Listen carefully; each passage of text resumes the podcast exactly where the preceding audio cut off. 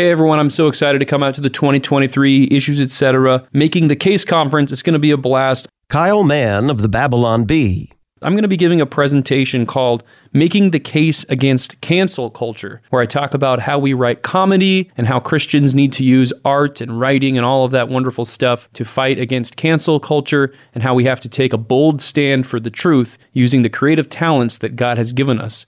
It's going to be a great time, and I'm so excited to come out and see everybody, meet everybody, and talk a little bit about how we write satire and use that to communicate God's truth.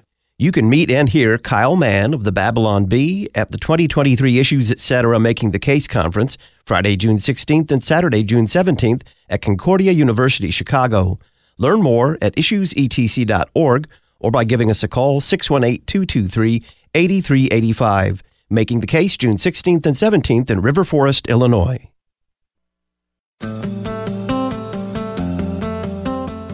Congress must restore the right that was taken away in Roe v. Wade and protect Roe v. Wade.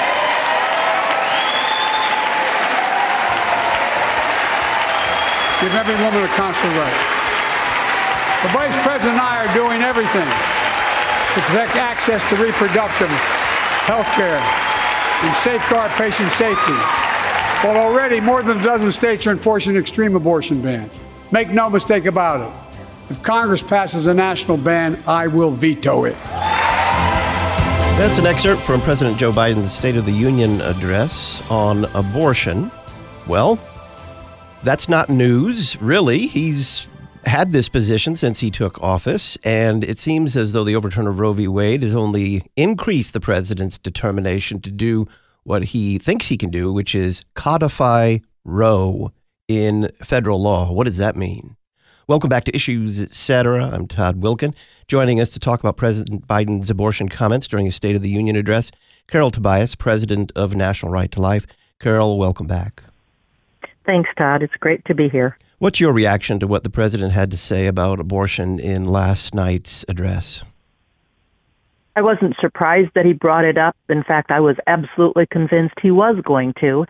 You could tell he was very proud to say that he and Vice President Harris are doing everything they can to protect abortion. But that is his position. Instead of protecting unborn children and their mothers, he wants to protect abortion, abortion providers, and this huge money-making industry. And it's not unexpected, but just really sad that our president would have that kind of position and make it so boldly during his State of the Union address. Several of the lawmakers in attendance last night were seen wearing a pin that read abortion with a heart in the center of the O, and I guess they were handed out reportedly by Planned Parenthood. What are your thoughts there? Again, it's really sad that we have so many leaders in Congress who really don't care about human life. They say that they want to take care of all of us, and yet they are willing to kill unborn children. They are willing to risk the lives and the health of their mothers through the abortion process. I'm not surprised at all that Planned Parenthood would try to make abortion an act of love, but that's really quite disgusting. How does all of this square with President Biden's claim to be personally pro-life?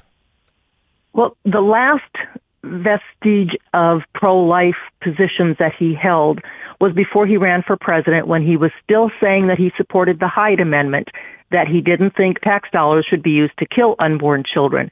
But he gladly gave that position up so that he could get the Democratic nomination, and he has never looked back. So when he says that he is personally pro-life, he's not able to do that. You can't support killing unborn children, harming their mothers, and then turn around and say that you respect human life or that you care about any kind of life. He's just speaking out of both sides of his mouth. How has the overturning of Roe further radicalized the president and his party on abortion? Quite frankly, they've gone nuts. They're pushing the Equal Rights Amendment. There are bills introduced into Congress now simply declaring that the ERA is ratified and is now part of the U.S. Constitution. They think they just need a majority of Congress to say that the ERA is now part of the Constitution, even though every federal court that has dealt with any aspect of the ERA over the past many years has said it's dead. If Congress wants to do something again, they have to start fresh from scratch. But the ERA supporters are saying that it would protect abortion rights. They are now openly saying it, where for many, many years, when we tried to claim that, they would say we were the liars. But now they are saying we need the ERA to protect abortion. We have the ERA in some states, state constitutions, that has been used by the state courts to say that the taxpayers in those states now have to pay for abortion. So that right there is one area that the Democratic Party and the president have just really gone on pushing hard, just trying to say that the ERA is already a part of the Constitution. The administration has the Department of Defense and the Department of Veterans Affairs looking for ways to make abortion accessible for either members of the military or their families. They are just looking for absolutely everything, any way that they can to promote abortion. This has become, if not their very top priority, it's got to be a close second. I was just puzzled by that comment that the president made that if Congress passes a national ban on abortion, he'll veto it. Is there any possibility that this Congress or the next Congress seated in 2024 would pass a national ban on abortion? No, it's not going to happen in the near future, in the next few years. What he could have been referring to is simply the bill that would protect unborn children once they have developed to the point where they can feel pain, which in the bill that's been introduced in Congress now would be at about 15 weeks into the pregnancy. That would still allow 95% of all abortions to continue. And yet they're calling that a national ban because some states do have laws allowing abortion throughout pregnancy. So if they have to limit it to 15 weeks, that would be a national ban for them. So I'm pretty sure that when he says, I will veto a national ban, he's referring to something that would already continue to allow 95% of all abortions. You say that Biden is the most pro-abortion president in history. What do you mean by that? He is doing everything he can to promote abortion, looking for ways to undermine the Hyde Amendment so that tax dollars are used to pay for abortion, looking for ways that various departments in the federal government can fund abortion, paying for their employees who may live in a state that protects unborn children to travel to another state to get the abortion. They are doing everything they can to bring about the abortion pills, taking away the safety precautions that the Food and Drug Administration has had in place for more than 20 years, protections for the mother, that she has to see a physician to get an exam, and then, the doctor has to make sure that this isn't an ectopic pregnancy, because if not discovered, she can die. So the FDA is now saying, have a short chat with a doctor or some medical personnel online through Zoom, and you can get the pills delivered to your home. And they just don't seem to care about the safety for the mothers. They certainly don't care about the lives of the unborn children. But they are pushing everything they can to make it as easily accessible as they can, to where there are some calls now to have the abortion pill available over the counter. And we've got pharmacies in this country saying that they are going to dispense the abortion pill. And that is all being pushed by the Biden administration to kill as many babies as possible without regard for the mother's life. What is the Women's Health Protection Act, and what would it do? That is a bill that has been in Congress for many years, and they say it would codify Roe, but it would go much further than that. The Women's Health Protection Act would make abortion the law of the land in all 50 states for all 9 months of pregnancy for any reason. There could be no laws that would say parents have the right to be notified or be told in any way that their daughter is pregnant and considering an abortion. It would provide tax funding of abortion. It would take away anything that requires that a woman be given specific information about the abortion, complications or possible alternatives. It would just be a radical abortion for all 9 months of pregnancy for any reason in all 50 states. And that really is the crown jewel of the Democratic Party right now. They want to pass that so badly in Congress. But I thank the Lord above that we've got a House of Representatives that is not going to let that happen. You mentioned the abortion pills. More than 40% of abortions are now performed by women on themselves with the abortion pill. Just this morning, I heard on National Public Radio that an overwhelming amount of research has demonstrated these pills are safe and effective. Is this true? Absolutely not. There are studies that show between 5 and 10% of all women taking the abortion pill are going to end up in the emergency room or in urgent care. One study is claiming that the abortion pill is 95% safe and effective, but 36% of the women in that study didn't complete the study. So their numbers have to be way off.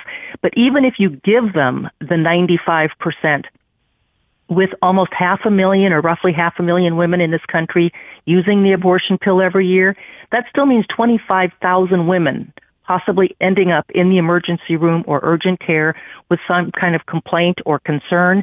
A recent study out of Canada found that that number was actually up to 10%. So these are not safe and effective. It's not as easy as popping an aspirin, and it's really sad that they're lying to the women this way. Finally, President Bill Clinton at the time, 30 years ago, on January 22nd, 1993, said that abortion should be safe, legal, and rare. How did we get to the point now where, in Clinton's party, abortion is now good, right, and salutary? A lot has changed in the country over those years. We are swiftly being divided into all or nothing camps. For many years, there were people that would say, I'm pro-choice, I think that should be up to her, but I don't think it should be available for any reason for all 9 months. I don't think tax dollars should be used to pay for it. And the country is splitting into two camps. So we have of those who want to protect babies and those who don't think the baby's life has any value and is expendable up until the moment of birth and even after birth, not protecting those babies who survive an abortion.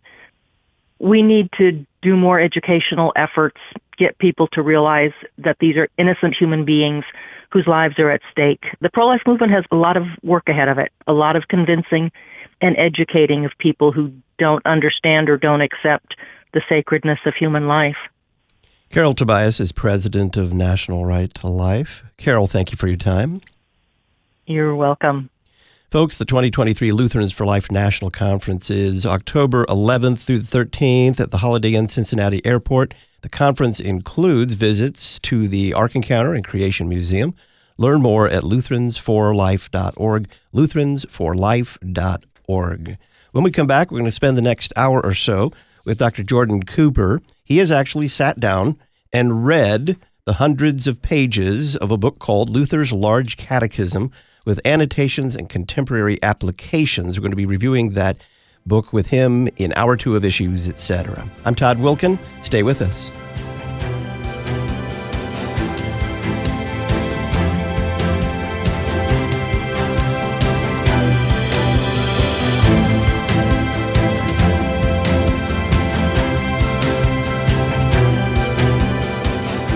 Listen weekday afternoons to Pastor Todd Wilkin and guests on Issues Etc.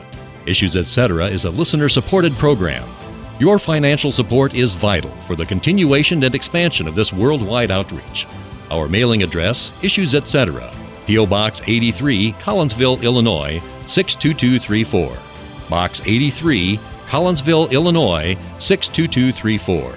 You can also donate at our website, issuesetc.org. Issues Etc. is a production of LPR, Lutheran Public Radio.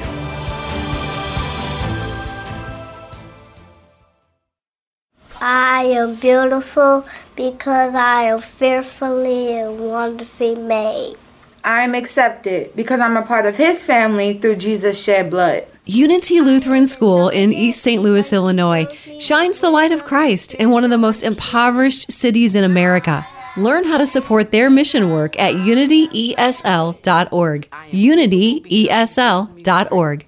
Today, with the help of the Holy Spirit, I say yes to God and His ways.